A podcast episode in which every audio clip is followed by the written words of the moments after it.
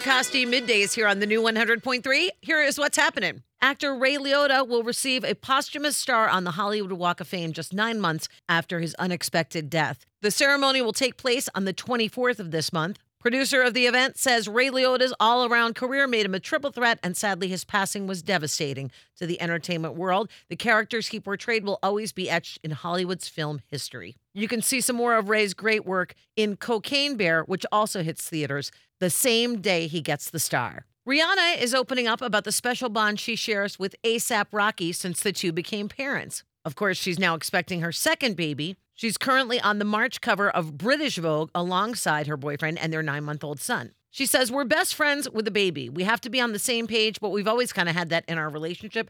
Everything changes when you have a baby, but I wouldn't say it's done anything but made us closer. That's nice to hear. And while she shares that information, she still has not shared with us the baby's name. And listen, you don't have to dress the part for a throwback weekend, but if you got an old pair of Z Cavaricci jeans that still fits, maybe put them on. Throwback weekend is on here on the new 100.3.